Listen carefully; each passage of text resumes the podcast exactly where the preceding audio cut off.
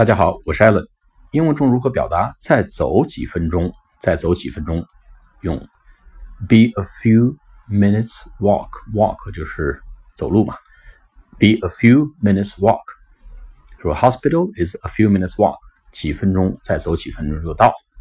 啊，Terminal One is a few minutes walk。走着过去到一号航站楼 Terminal T E R M I N A L Terminal One。 is a few minutes walk。到航站楼步行几分钟就到。